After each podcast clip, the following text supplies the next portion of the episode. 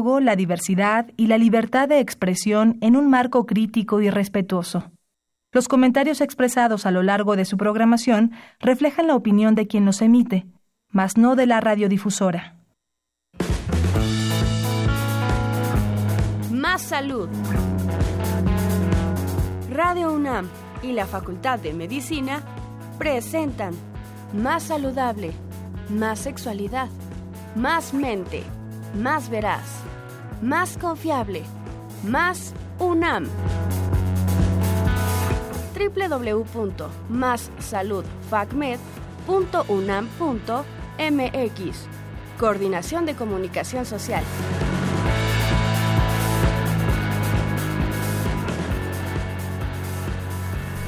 Muy buenas tardes, muy buenas tardes tengan todos ustedes, estimados radioescuchas, sean bienvenidos a su programa Más Salud que estamos iniciando esta nueva etapa con este nombre. Esperamos que a todos les agrade y esperamos, como siempre, que nos ayude a hacer este programa con nosotros. Soy Alejandro Godoy, me acompaña en la conducción la doctora María Verónica Hernández. Pero, ¿cómo estás? ¿Cómo te encuentras esta tarde? Hola, muy buenas tardes, muy bien, gracias. Qué bueno, bien.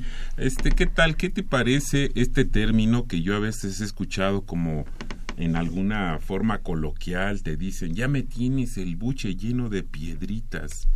¿Has escuchado eso alguna vez? Sí, claro, mi abuelita lo decía muy seguido. Y bueno, ella se refería cuando alguien la hacía enojar o le estaba constantemente diciendo algo. Sí, y, y, pero fíjate que yo nunca entendí exactamente a qué se refería, a qué parte del buche eh, se refiere eso. Yo no, no, no sé mucho si era el estómago, si era el hígado, el riñón. Bueno, pues, queridos radioescuchas, hoy vamos a, a afrontar, a abordar este tema, enfermedades del riñón más frecuentes. Y para ello, pues contamos con la grata presencia de... La doctora Alejandra Aguilar Kitsu, que es médico cirujano por la Facultad de Medicina de la UNAM. Tiene una especialidad en nefrología pediátrica. Actualmente es profesor titular de la especialidad en nefrología pediátrica y miembro del subcomité de nefrología. Doctora, muy buenas tardes, bienvenida. Gracias. Eh, buenas tardes. Muchas gracias por habernos invitado. Y también se encuentra con nosotros el doctor Carlos Pacheco Gabler, quien es médico cirujano por la Facultad de Medicina de la UNAM. Su especialidad es urología y actualmente es el jefe de la División de Urología, profesor titular de posgrado en urología en el Hospital General Manuel G. González de la Secretaría de Salud. Doctor, bienvenido a Más Salud. ¿Cómo le va? Muy bien, muchas gracias, muy amables por la invitación.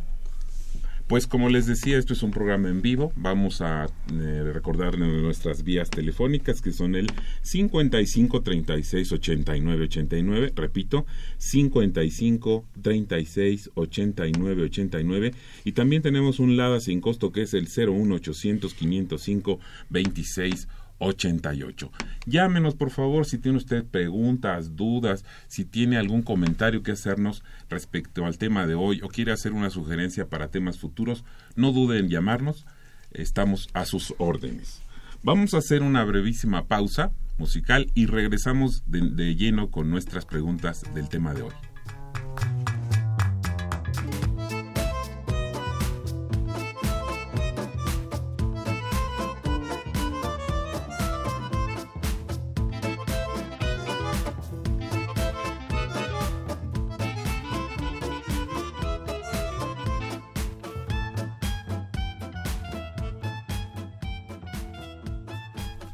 Volvemos con ustedes. Doctora Alejandra Aguilar, ¿qué nos puede decir acerca de la función principal del riñón? ¿Para qué sirven los riñones? Es una muy buena pregunta. La función principal del riñón es la eliminación de las sustancias de desecho que provienen del metabolismo del cuerpo. Por ello filtra la sangre, entonces regresa a la circulación todas las sustancias que son útiles y elimina por la orina los desechos.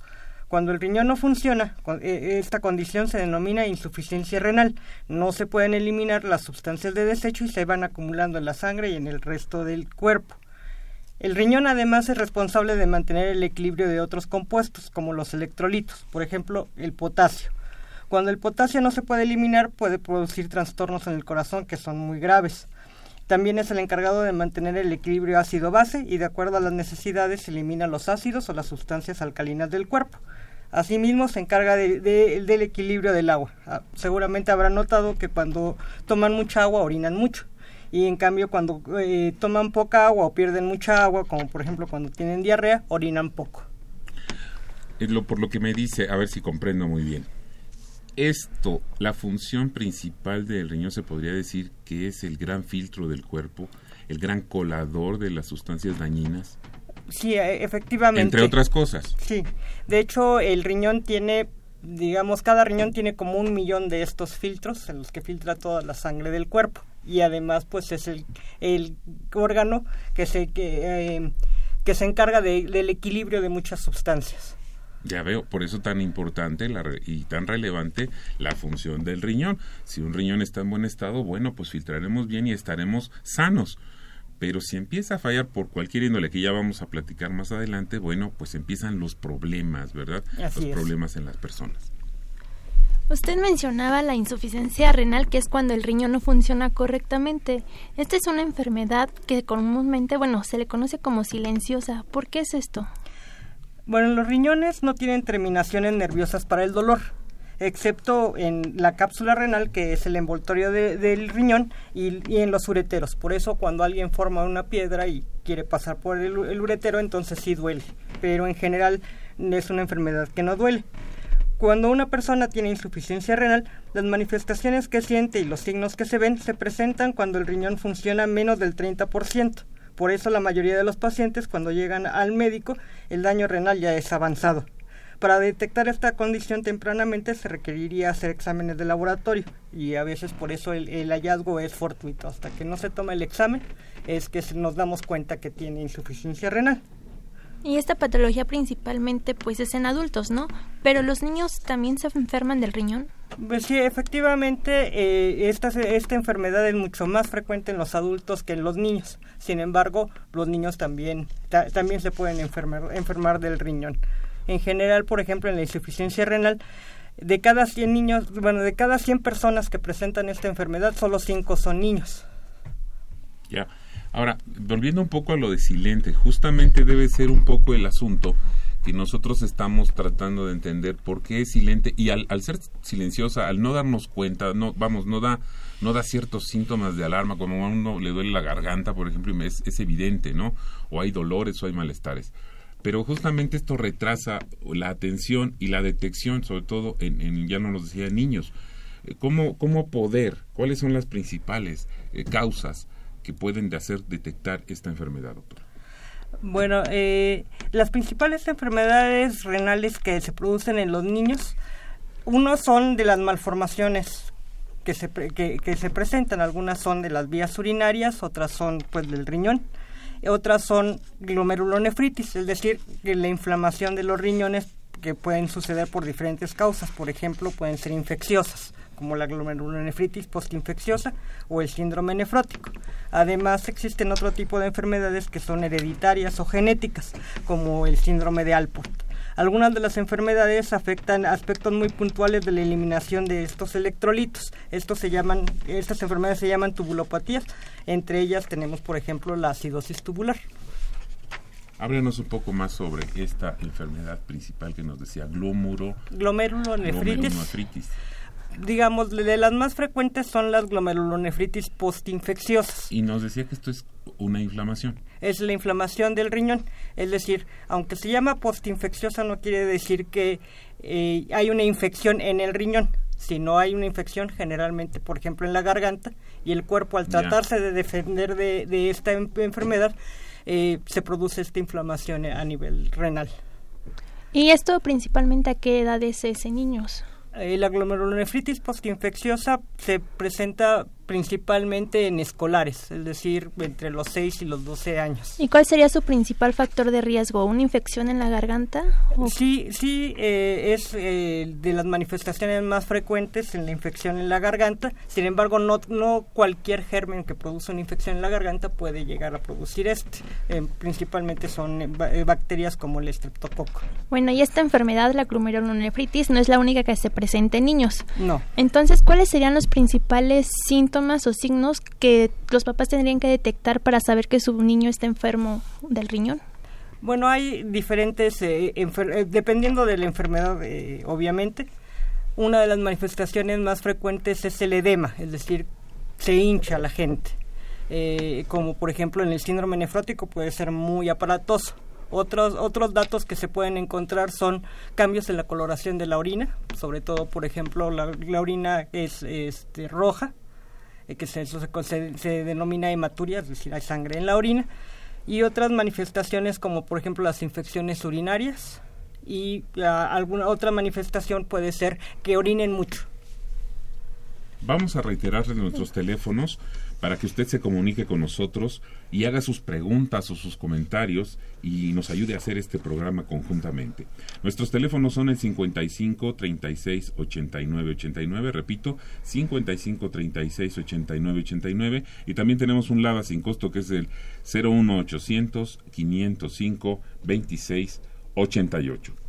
Doctora, ¿existen problemas congénitos del riñón? Sí, de hecho, esta es una de las causas más frecuentes de, enfermedades renales en los niños. Es decir, congénitos estamos hablando de que nacen con la enfermedad. De lo más frecuente, pues son las malformaciones congénitas, que pueden ser, por ejemplo, de las vías urinarias, que se van a manifestar como infecciones urinarias repetitivas y sobre, y, sobre todo en niños pequeños. De hecho, cuando estas infecciones se presentan en menores de dos años, estamos obligados a descartar una malformación de, en las vías urinarias. Sin embargo, también hay otro tipo de malformaciones, por ejemplo, en el riñón. La más frecuente es la genesia renal unilateral, que significa que, uno de los riñones no se formó. Si el otro riñón está sano, esta condición pasa inadvertida porque no da otra sintomatología. Esto quiere decir que una persona puede vivir con un solo riñón y no darse cuenta. La capacidad de vivir con un solo riñón es lo que permite que exista la donación de, un de donador vivo. Y ese es un tema que más tarde quizás podamos abordar un poco respecto a esto que es la donación. Pero a mí me gustaría que nos platicara un poco más sobre esto que nos está, sobre eso que, nos está mm, em, comentando eh, en esta en esta especie de, de, problema que se presenta y cómo abordarlo con una manera más coloquial. ¿Nos podría ayudar a comentar esto? ¿De, de cuál enfermedad? Sí, sí, me, refería, por ejemplo, en este sentido de, la, de, la, de, las enfermedades congénitas. Todos los, vamos, todos los niños que tienen un padre con estos problemas o unos padres van a nacer con este problema o no? Eh, no necesariamente, es decir, congénito quiere decir que nace con ello. Algunas de ellas son hereditarias y, otras, no. En, este, en alguna, algunas malformaciones, por ejemplo, se pueden asociar este, con otro con otro tipo de, de, enfermedades.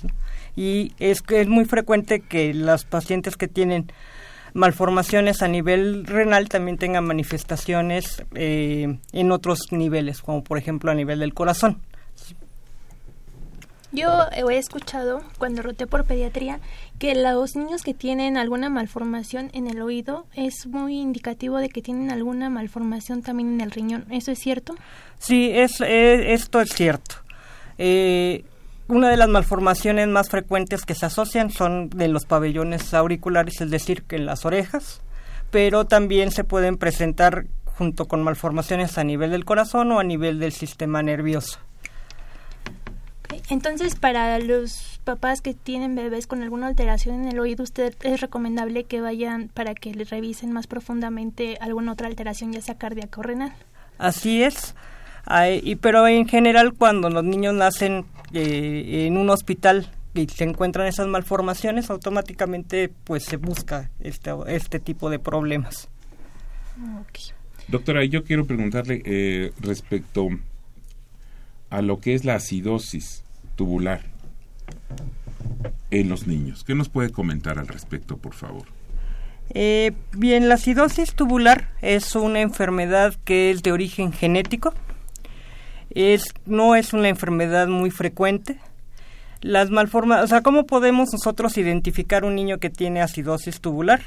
Es aquel niño que tiene problemas para crecer, porque todos los todo cualquier causa de acidosis hace que uh, que haya problemas de mineralización en los huesos y entonces los niños dejan de crecer y le, Y en realidad, pues cuando se detecta que un niño no está creciendo bien, eh, se hacen toda una serie de estudios, entre ellos eh, unos exámenes de sangre como es la, gasometría venosa. En ella, si se encuentra acidosis, pues se sospecha este tipo de, de enfermedades. Entonces, básicamente son niños que no crecen, y algunos de ellos pueden tener algún otro tipo de manifestaciones como por ejemplo orinar mucho, ¿no? Producen, produce poliuria también. Ahora, eh, esta detección del no crecimiento, de la falta de crecimiento, ¿Cómo lo notan a partir de qué, de qué edad? ¿A partir de los meses de nacido? ¿A partir del año? ¿A partir de los tres años? ¿Cómo, cómo detectar este no crecimiento en los niños, doctora? Como la causa principal es la genética, es decir, entonces eh, eh, dejan de crecer pues más o menos a partir del segundo año de vida. Eh, esta es una la, generalmente como se, se encuentra es el pediatra pues al, hacer su seguimiento pues se da cuenta que ya no está creciendo como debería de ser ¿no? pero es muy interesante lo que nos dice porque finalmente no no es de inmediato no es al, al mes o a los dos meses a partir como nos dice de los dos años ya no hay crecimiento y este es un signo de alerta de alarma bueno es un síntoma que pues es importante por eso a todos los pequeños llevarlos cotidianamente, rutinariamente a su médico para que detecte este o cualquier otro problema, ¿no es cierto? Sí, eh, esta, es una parte muy importante. El pediatra es el que va a hacer el seguimiento de, de todas las de cualquier alteración. Eh, ellos son los que nos envían a los pacientes. Entonces todos los niños deben de tener un control sano, de niño sano. ¿Algún otro síntoma que eh, se asocie para detectar esta enfermedad? Pues sobre todo si, si eh, presentan volúmenes urinarios altos, es decir, orinan mucho, son niños que eh, con, con, cualquier diarrea, por ejemplo, se deshidratan fácilmente, entonces están acudiendo continuamente al hospital por esa razón.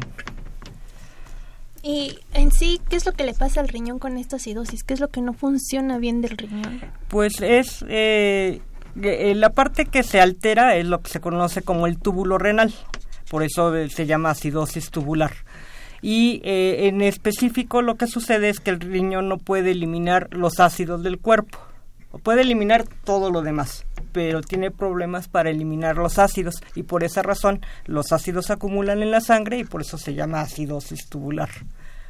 y la manifestación pues es que no dejan de crecer. Y dice que el principal, bueno, el pediatra es la principal persona que lo detecta. Después de esto, ¿qué otros estudios se realizan o cómo es que se llega al diagnóstico definitivo? Eh, en sí el diagnóstico definitivo se hace demostrando que efectivamente tiene una acidosis metabólica. Es decir, el estudio más importante es una gasometría venosa donde se detecta la acidosis. Además se tienen que hacer otros estudios, pero ese es el principal. Esa gasometría venosa, ¿cómo, cómo es? ¿Nos puede platicar? ¿Solo es una toma, una muestra de sangre sencilla? ¿Se toma sangre y se hacen los análisis? ¿O tiene algún otro procedimiento, doctora? Eh, en sí es efectivamente solamente una muestra de sangre, pero bueno, sí eh, se tiene que, se mide en un aparato que se llama gasómetro y pues bueno, ah, eh, hay, que hay que asegurarse que el laboratorio tiene este tipo de aparatos. señoras y señores radioescuchas, les reiteramos que está nuestros teléfonos a sus órdenes en su programa Más Salud Ojalá que podamos tener sus llamados, sus comentarios respecto al tema de hoy y a cualquier otro tema que ustedes quieran que tratemos en este espacio. Nuestros teléfonos son el 55 36 89 89, repito, 55 36 89 89 y el ADA sin costo 01800 505 26 88.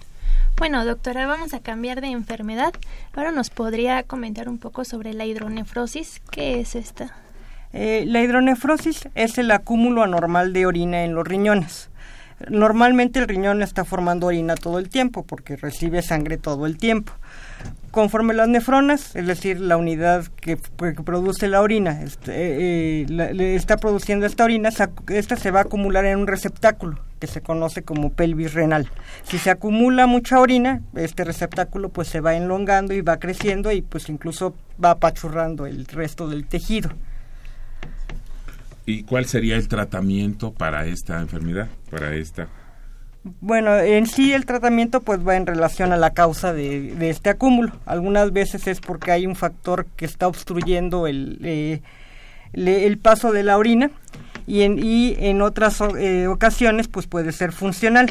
Generalmente cuando es obstructivo pudiera ser que requiriera un tratamiento quirúrgico y eso pues bueno, de eso se encargan pues los urólogos.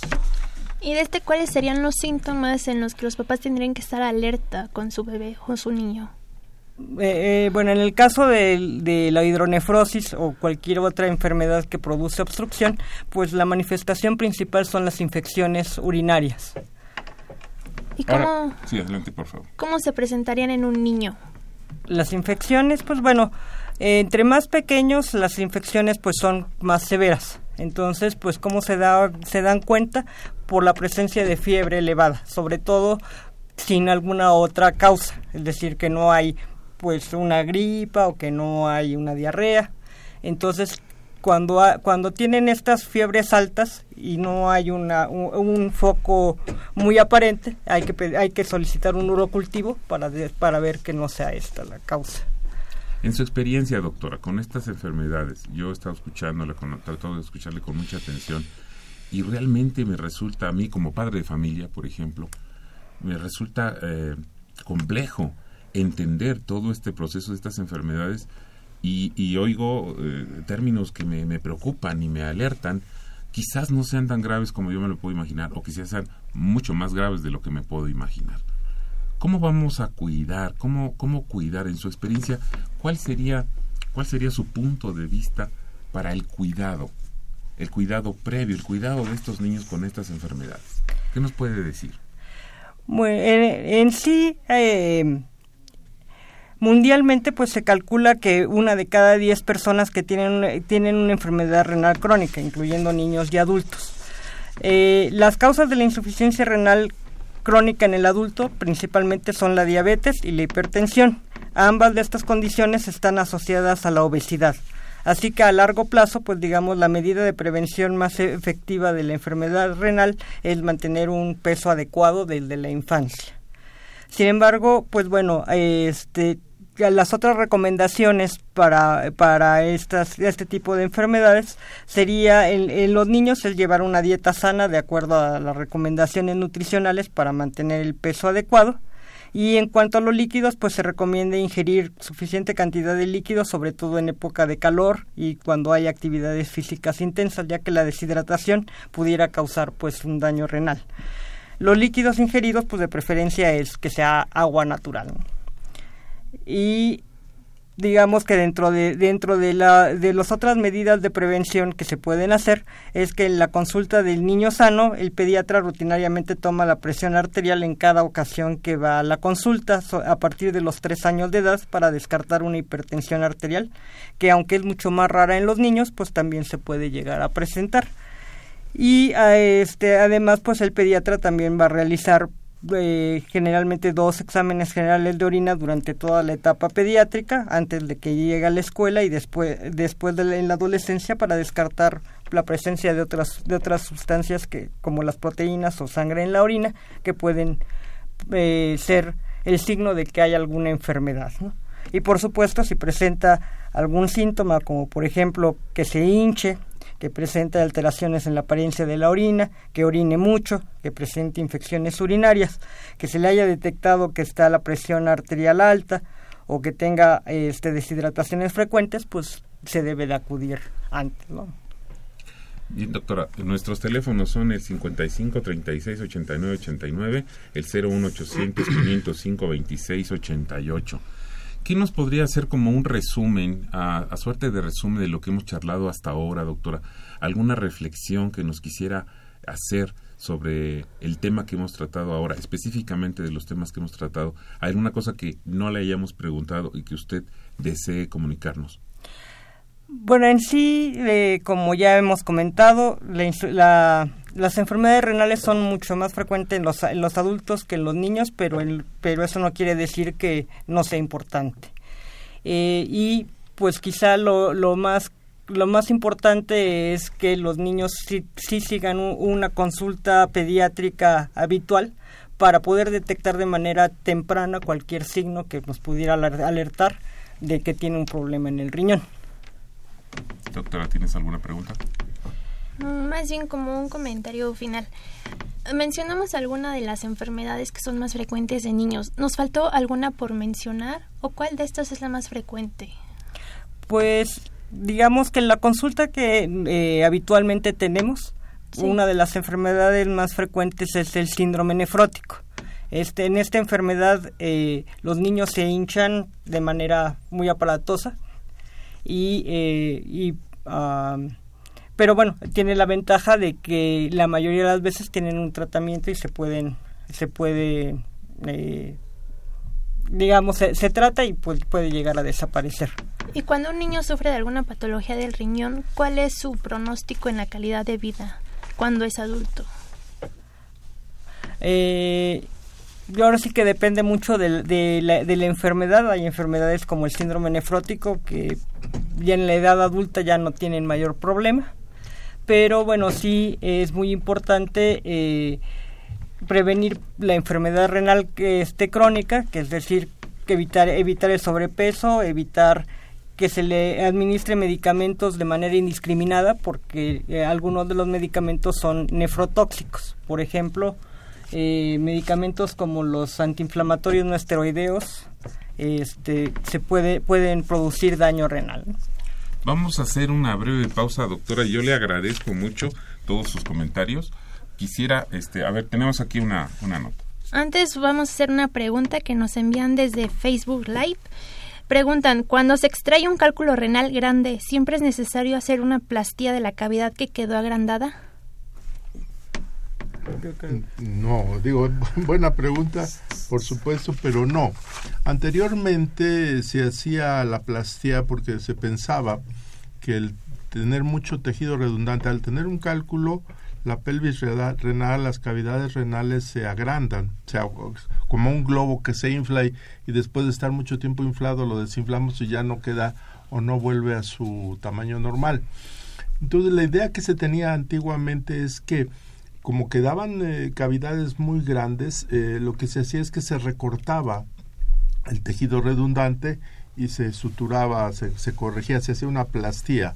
Pero se ha visto, a no ser que fuera realmente una hidronefrosis este, muy grande, que no hay necesidad de, de, hacer ese tipo de plastías, ya que al, al, estar mucho tiempo dilatadas las cavidades, si las eh, reducimos causa un poquito de efecto contrario de aumentar mucho la presión intrarrenal y eso de alguna manera puede afectar la función renal. Entonces se ha visto que es mejor dejarlas eh, del tamaño que están, salvo situaciones muy especiales, y, ya no se realiza tanto esta plastía de, de, la hidronefrosis.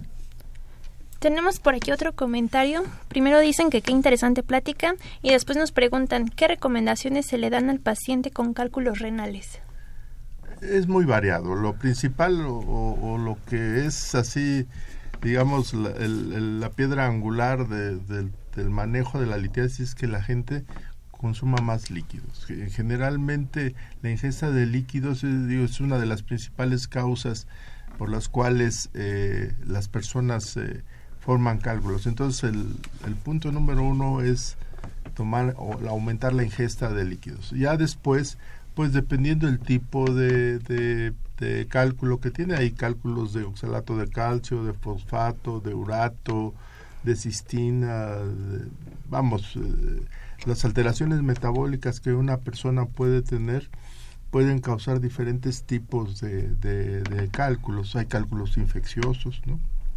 Entonces, eso ya cada una de las situaciones se corrige de acuerdo al, al problema, pero a grandes rasgos la principal recomendación es aumentar la ingesta de líquidos. ¿Y sería cualquier tipo de líquidos? No. No, eh, siempre eh, pues pedimos que sea agua natural, ¿no? Gracias, doctor Pacheco. De nada. Les reiteramos a todos nuestros teléfonos y también pueden hacernos preguntas a través de Facebook. Como ven, ya están llegando a este su programa Más Salud. Nuestros teléfonos son el 55 36 89 89 Repito, 55 36 89 89 y un LADA sin costo 01800 505 26 88. Vamos a hacer una brevísima pausa y regresamos con ustedes.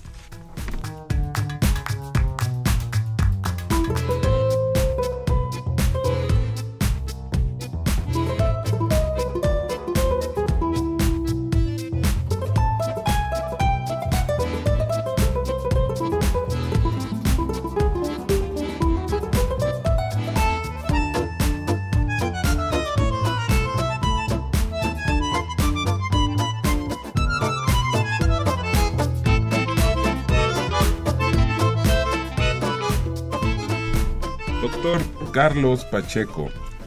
Ya estábamos entrando en tema. Yo quiero preguntarle para ir como un poquito más eh, desmenuzando el asunto. ¿Cuáles son las enfermedades renales más, eh, más conocidas, más eh, frecuentes? Bueno, mire, a grandes rasgos existen enfermedades infecciosas como la pielonefritis, que puede ser aguda o crónica, enfermedades pues ya de tipo de, bacterias atípicas como puede ser la tuberculosis, pacientes con abscesos renales, alteraciones en el desarrollo, ¿verdad? Hay veces que se, los riñones no se desarrollan adecuadamente, lo que produce una hipoplasia o una duplicación, alteraciones en la función como la que causan falla renal y aguda.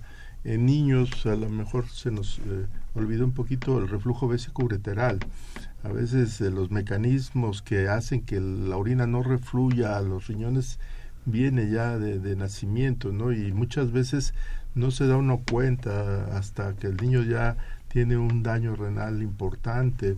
A veces hay, hay eh, hidronefrosis inútero, ¿no? Que se detectan ahora que está tan de moda que vayan a ver qué, qué sexo tiene y, y, que hay eh, ahora ultrasonidos así en tercera y cuarta dimensión que se ve prácticamente la cara del bebé, se puede detectar eh, hidronefrosis inútero, incluso se puede, en algunos centros especializados se hace manejo inútero de esas hidronefrosis y pues obviamente el cáncer, que es una de las enfermedades más devastadoras y, la presencia de, piedras, ¿no? de cálculos en las vías urinarias.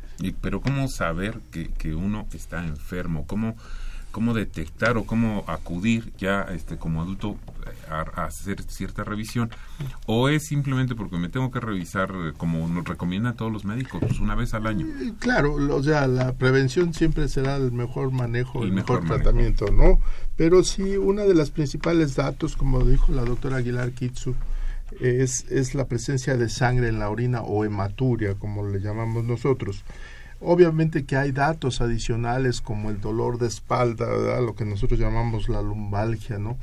Claro, no todos los dolores de espalda son de origen renal, pero sí habrá que descartarlos en su momento.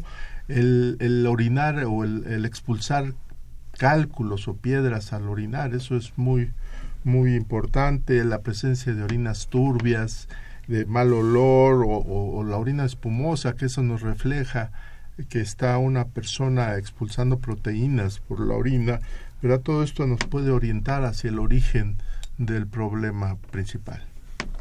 Bueno, como ya hablábamos un poco del tema sobre cálculos renales, que son estas piedritas en el riñón, ¿nos mm. podría ahora sí ampliar un poquito más el tema? ¿Qué son? ¿Cómo se forman o por qué se forman?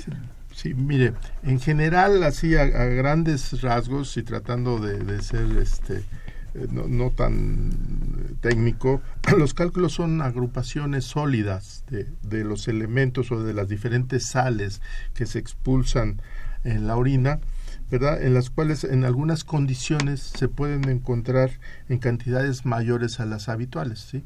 Podrá haber gente que tiene eh, ingestas muy intensas de cierto tipo de alimentos, de lácteos, de calcio, eh, esto varía mucho eh, del lugar, por ejemplo, puede uno formar, hay lugares en la República Mexicana que les llamamos litogénicos, porque las aguas que ahí hay, el agua que se toma se le llamamos aguas duras, son aguas que tienen mucha, que contienen muchas sales, muchos solutos, ¿verdad? Eh, hay eh, problemas de, ingesta excesiva de cierto tipo de alimentos, como sobre todo el calcio, la leche, eh, estos antiácidos también pueden ser causantes. Otra de las situaciones que pueden hacer o que facilitar la agrupación de información de cálculo son alteraciones anatómicas, malformaciones congénitas.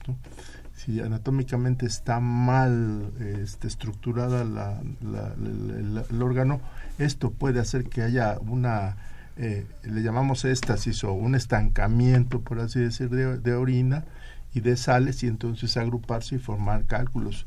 Hay cálculos eh, infecciosos, ¿no? Las bacterias como el Proteus mirabilis puede en un momento dado eh, como desdoblan urea y, pueden hacer que se formen cálculos, de la matriz es a veces hasta la misma bacteria. Y pues eh, otra de las situaciones podría ser eh, quizás también la presencia de cuerpos extraños, ¿no? A veces tenemos necesidad de dejar unos tutores este, dentro de las vías urinarias para que estén permeables y si los dejaban mucho tiempo esos tutores empiezan a incrustar, incrustar, incrustar este estos solutos, estas agrupaciones y se forman piedras, ¿no? Y después es el problema de quitar la piedra y quitar el tutor. Pero en sí son múltiples las situaciones en las cuales podemos tener o formar cálculos. Les reiteramos nuestras vías telefónicas 55 36 89 89, repito 55 36 89 89 y el LADA sin costo 01800 505 26 88, pero además también pueden formular preguntas y escucharnos en Facebook Live desde la página de la Facultad de Medicina de Luna. Doctor Pacheco, ¿por qué o es real que esto afecta igual a hombres y a mujeres? Sí. Eh, eh, ¿No hay una diferencia o un porcentaje significativo? No, tanto hombres como mujeres eh, forman cálculos, ¿no? Ambos eliminan o pueden tener alteraciones metabólicas, este, anatómicas, infecciosas o, tener pobre ingesta de líquidos y pueden formar eh, cálculos independientemente en, digamos aquí hablamos en general de vías urinarias pero en específico de las enfermedades renales eh, se ve mucho en por ejemplo en procesos infecciosos ¿no? en pacientes diabéticos que tienen este eh, infecciones crónicas tienden a formar cálculos no a hacer infecciones graves abscesos renales pielonefritis que le llamamos jantogranulomatosa, que es una, una especie de infección eh, que simula a veces cáncer, ¿no? Estamos a veces en la disyuntiva si tiene un, tumor renal o tiene una pielonefritis jantogranulomatosa. Doctor Pacheco, a mí me gustaría que nos pudiera informar sobre cuáles son estos lugares litogénicos de los que mencionó. Sobre todo en, en el sureste de la República en los estados de Tabasco, eh, Campeche, Yucatán, Quintana Roo, zonas cálidas, eh, a veces son, son lugares que tienen aguas muy duras y la verdad tenemos muchísimos pacientes, eh, yo que trabajo en un hospital de la Secretaría de Salud, que nos llegan este, una cantidad sí importante de pacientes que ¿Y cómo se, eh, pasando al tema ya de, pues, de tratamiento o curación, cómo se eliminan estos cálculos, tanto en hombres como mujeres, doctor? ¿Nos podría explicar? Por favor. Sí, existen varias formas de tratamiento y esto depende obviamente del tamaño del cálculo y de su localización. Ah, la mayoría de, estos cálculos actualmente pueden ser eliminados eh, por medio de tratamientos que nosotros les llamamos de mínima invasión. Eh, ya sea entrar a través de las cavidades renales, por ejemplo, si tenemos un cálculo en riñón, podemos entrar a través de la uretra, tanto del hombre como de la mujer, localizar el orificio ureteral eh, del riñón que está dañado, poder acceder, acceder y por vía ascendente llegar hasta, hasta las cavidades renales, localizar el cálculo y por medio de, este, energía láser o de energía electrohidráulica podemos disolver o, fragmentar los cálculos y extraerlos. Se destruyen. Se destruyen. Otra forma es, le llamamos eh, cirugía percutánea, a través de un de una, eh, acceso, de un trayecto que hacemos de la piel hacia el interior de los riñones, obviamente guiados por por ultrasonido o más bien por eh, radiología, por podemos imagen. por imagen podemos encontrar la zona por donde acceder a ese cálculo y ya una vez que hacemos el tracto de que ponemos digamos las vainas, las camisas para poder acceder con, con el instrumento y en forma de, de con, sobre todo actualmente se utiliza mucho la energía láser poder eh, fragmentar y pulverizar la piedra y dejar libre de, de piedra a las personas. Hay también tratamientos orales con diferentes sustancias, citratos, este, vamos, eh, dependiendo del tipo de, de, cálculo se puede hacer utilizando el alopurinol para ácido, para cálculos por ácido úrico, en fin, dependiendo del tipo de cálculo también se puede manejar eh, en forma médica, ¿no? Pero la mayoría de las veces es por cirugía de mínima invasión. Mínima, y depende, eh, como usted bien nos explica, cada caso va a ser distinto. Sí. Ah, ah, no tiene que ver la edad, no tiene que ver el sexo, tiene que ver el caso particular de cada quien para, para, saber si va a hacer el tratamiento con alguna sustancia o algún medicamento, como usted nos decía, o va a ser por una este, mínima invasión quirúrgica. Sí, inclusive hay, eh, tenemos el equipo de litotricia extracorpórea por ondas de choque.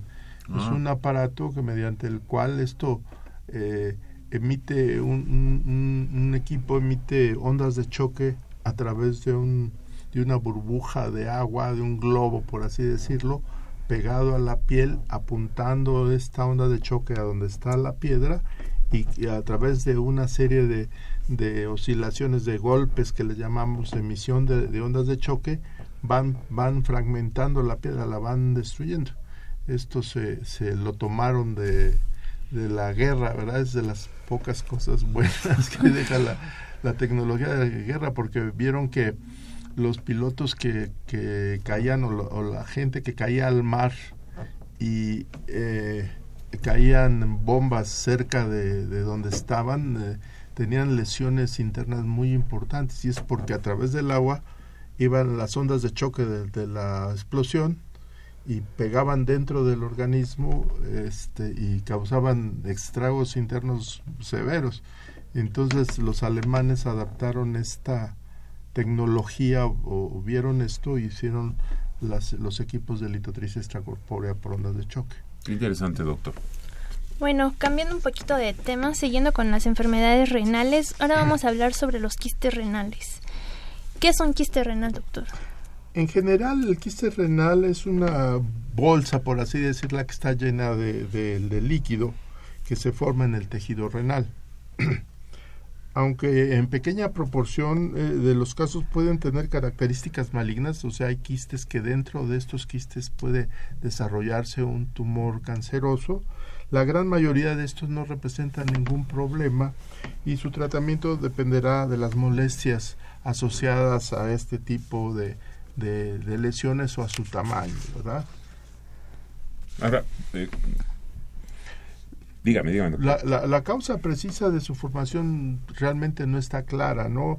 Eh, se ha visto que, que, esta formación se encuentra incrementada en pacientes con antecedentes familiares o en algunos síndromes genéticos, ¿verdad? Que es eh, enfermedad multiquística, poliquística, que tienen algunos rasgos eh, eh, autosómicos, dominantes o recesivos, este, de tipo genético, pero en general eh, son la minoría, pero habrá gente que no tiene este tipo de alteraciones y presente, tiene eh, presencia de quistes. ¿Cómo sería su tratamiento? Hablando ya de lo que implica el tratamiento en este caso de esta enfermedad. La gran mayoría de, de estas eh, situaciones, la verdad, los quistes solo requieren de vigilancia. ¿sí? Hay ocasiones donde su aspecto, como les decía, anteriormente nos obliga a llevar a cabo algún tipo de cirugía para descartar que tengan o no cáncer o cuando por su gran tamaño eh, al dilatar la, la, cápsula que comentaba la doctora este, se distiende y causan dolor y entonces eh, eso podría ser o cuando hay una alteración funcional cuando un quiste muy grande eh, comprime en forma importante alguno de los conductos de las vías urinarias. Entonces, cuando realmente lo tenemos que, que, operar. pero si no es, es vigilarlo. Muchas veces ahora que hay tantísima radiología, tantos este, métodos de diagnósticos, nos llegan todavía más porque muchas veces le hacen un estudio para ver columna, para otra causa y de repente se encuentran que, tienen, que tienen quistes, ¿no?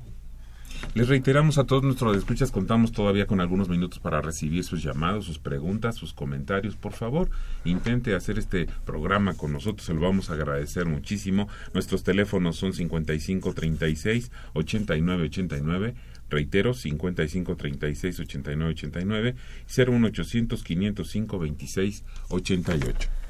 Doctor Pacheco, la doctora ya nos comentaba que la glomerulonefritis es una inflamación del riñón. Eh, ahorita estamos hablando ya en adultos. ¿Son los mismos síntomas y signos que un niño podría presentar? Sí, en general sí. Eh, o sea, principalmente es la presencia de sangre en la orina de los pacientes. La hinchazón facial es, es importante. Hay en estos pacientes, ya en la gente adulta, una disminución en el volumen de orina y la hipertensión.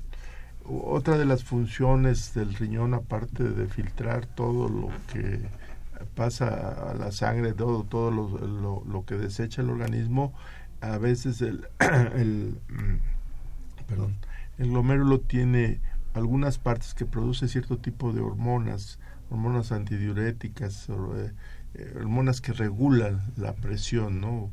Este, la aldosterona, en fin.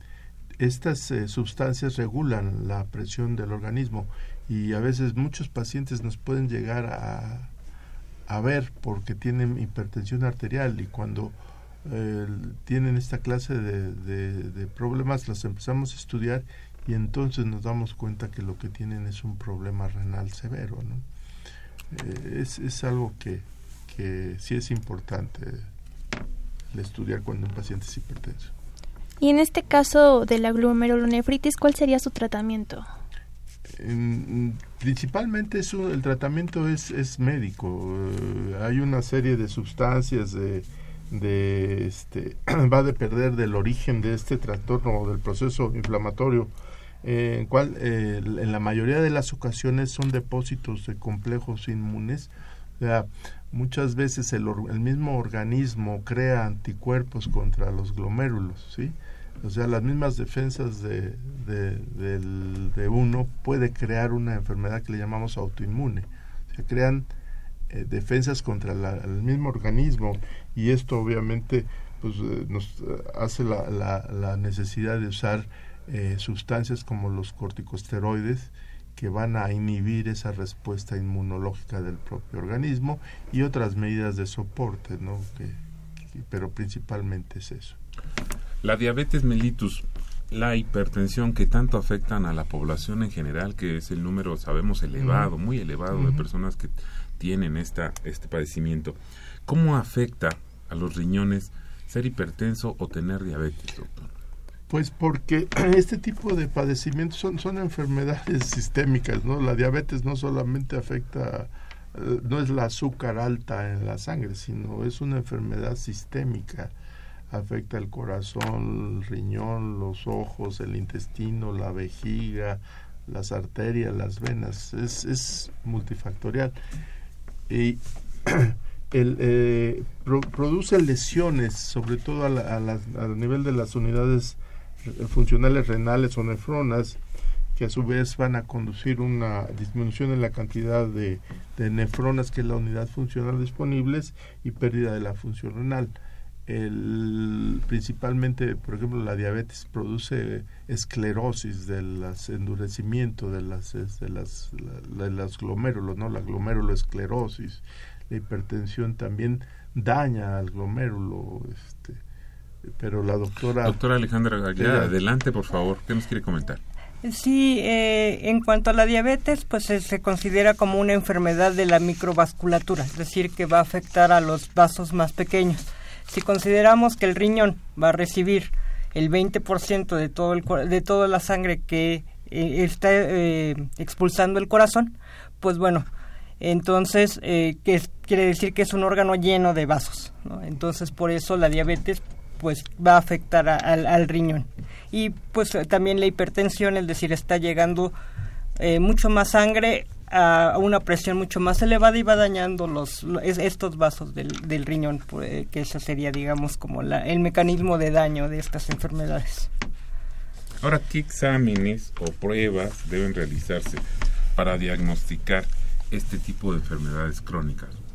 Eh, principalmente eh, el estudio ideal para es eh, determinar la creatinina en sangre y en qué tanto se, se, expulsa de creatinina en, la orina de 24 horas. Actualmente hay otro estudio que es la cistatina C, que está más en boga, y tenemos estudios como los, los gamagramas renales, ¿no? que, nos ven la función exacta de cada uno de los riñones por separado y nos dice en qué porcentaje están o no este, trabajando. Eso sería en, sí, digamos, los estudios más, eh, más a la mano que tenemos. Habrá otros que son más sofisticados y más, eh, digamos, más eh, dirigidos para cierto tipo de padecimientos, pero en sí para diagnosticar una enfermedad renal crónica esto es lo que sería la base del, diagnóstico.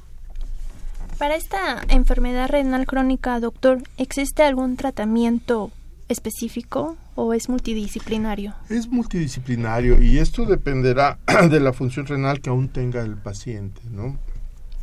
Eh, en estadios iniciales bastará con el uso de medicamentos como diuréticos, pues, medicamentos que aumentan la eliminación de orina y el control de enfermedades concomitantes como la hipertensión, como la diabetes, como la presencia de infecciones, de cálculos.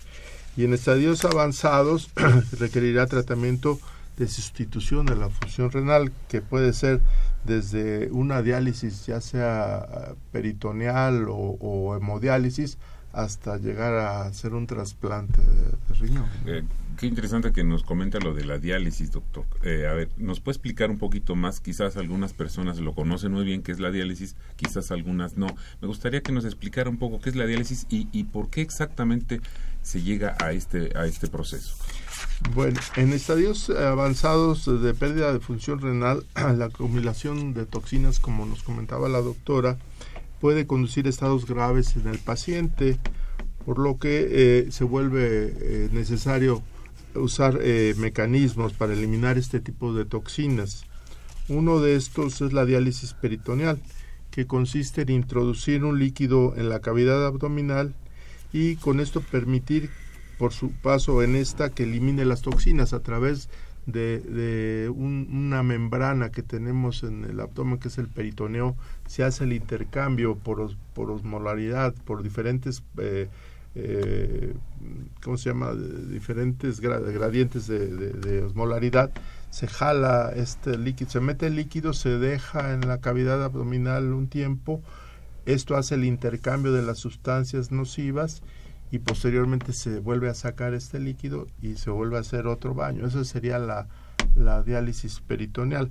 La hemodiálisis se utilizan máquinas que filtran directamente la sangre, se conecta a una fístula que se realiza en uno de los brazos o, algunos tipos de, catéteres como le llaman el Mahurker, que son temporales, se puede hacer el, el, intercambio de sacar la sangre, lavarla en la máquina de modializadora, regresarla ya limpia hacia el organismo y esto serían la forma en que temporalmente o crónicamente, cuando no hay la, la posibilidad de, de un trasplante, se mantengan a estas personas en, pues tratando de conservarlo lo mejor posible. Tenemos sobre este tema de la diálisis una pregunta que nos mandan por Facebook Like y dice, ¿hoy en día existen formas de evitar los quistes por diálisis? No. No, los quistes son eh, problemas ya que lo trae uno, la, la, hemodiálisis ni, o la diálisis peritoneal de ninguna manera modificaría la presencia de quistes. Entiendo que la diálisis es un, es un tratamiento, es un, tratamiento, de... Doctor, iba a comentar algo. ¿Quiere comentar algo, doctora Aguilar? Bueno, yo quería comentar que eh, dentro de los tratamientos de, sustitución renal se considera el trasplante, como ya lo había comentado el doctor, y en los niños, digamos, esa es eh, la, opción, la, primera opción, pues siempre es, tratar, siempre es tratar de trasplantarlos. Y justamente aquí tenemos una pregunta también que se hace en Face Live. Es el mejor tratamiento para la insuficiencia renal es el trasplante. Esa es la pregunta. Es decir, el, eh, eh, el, tratamiento de sustitución renal, ya sea la diálisis peritoneal, la hemodiálisis o el trasplante, se hace cuando la función renal es menor del 15%. Eh, y dentro de estos, pues el mejor tratamiento es el trasplante. Tenemos otra pregunta ahora sobre una hemodiálisis que también tocó el tema. Aquí hablan cuál sería el mejor tratamiento aparte de esta diálisis y cuál es la sobrevida de un paciente con hemodiálisis. Es, es, muy variable la, sobrevida de un paciente. Depende mucho inclusive eh, del grado de insuficiencia renal que el paciente tenga. Eh, hay pacientes que están completamente, podríamos llamarles sin riñones funcionalmente hablando, o sea, en cero, y que requieran eh, eh, los, los cuidados de, de, una hemodiálisis. Generalmente se hemodializan que dos, tres veces por semana o no sé si más, doctor, usted es más especialista en eso que yo. Bueno, eh, la, diálisis peritoneal es un tratamiento que se lleva a cabo todos los días. La hemodiálisis se lleva a cabo en general tres veces a la semana. Y en sí, pues digamos, la sobrevida de, de los niños que ya están en este programa, pues depende mucho de la causa por de que lo produjo y pues digamos de que también se cuidan. Hay pacientes que duran en hemodiálisis, en diálisis peritoneal años, ¿eh? O sea, hay pacientes que, que llevan un, muy bien llevada la diálisis peritoneal. ¿Qué, ¿Qué, significa esto? No solamente es que se le haga el, lavado, por así decirlo, peritoneal, sino los cuidados que se puedan tener. Las, las diálisis peritoneales corren el riesgo de contaminación, de peritonitis, de infección, las hemodiálisis corren el riesgo inclusive de problemas vasculares severos, eh, los pacientes se tienen que anticoagular, eh, puede haber este, accidentes vasculares cerebrales, problemas coronarios severos. Entonces es, es bastante, digamos, no sabría yo decirle a, ciencia cierta qué tiempo puede durar una persona con, en cada uno de los de los procesos, pero sí, sí, si se lleva adecuadamente, si el paciente también conserva y lleva una buena dieta, un buen tratamiento médico, un buen cuidado, se puede prolongar inclusive por años. Pues no nos queda ya tiempo, desgraciadamente se nos agotó el tiempo en nuestro programa Más Salud y yo quiero agradecer muy puntualmente a la doctora Alejandra Aguilar y al doctor Carlos Pacheco por su brillante participación en este nuestro programa. Agradecemos a todos ustedes por habernos escuchado. Esta fue una coproducción de la Facultad de Medicina y Radio UNAM. A nombre del doctor Germán Fajardo Dolci, director de la Facultad de Medicina, de la doctora Irene Durante Montiel, secretaria general, a todo el equipo de la Coordinación de Comunicación Social encabezado por la licenciada Karen Corona, nos despedimos. En la producción, la licenciada Erika Alamilla Santos, en la conducción, el profesor Godoy y María Verónica Hernández Valencia, en los controles, Socorro Montes, a los teléfonos, Iván Fernández y, y Facebook Live. Gracias y excelente tarde. Hasta luego. Radio UNAM y la Facultad de Medicina presentaron Más Salud. Consulta nuestra revista www.massaludfacmed.unam.mx. Coordinación de Comunicación Social. Más UNAM.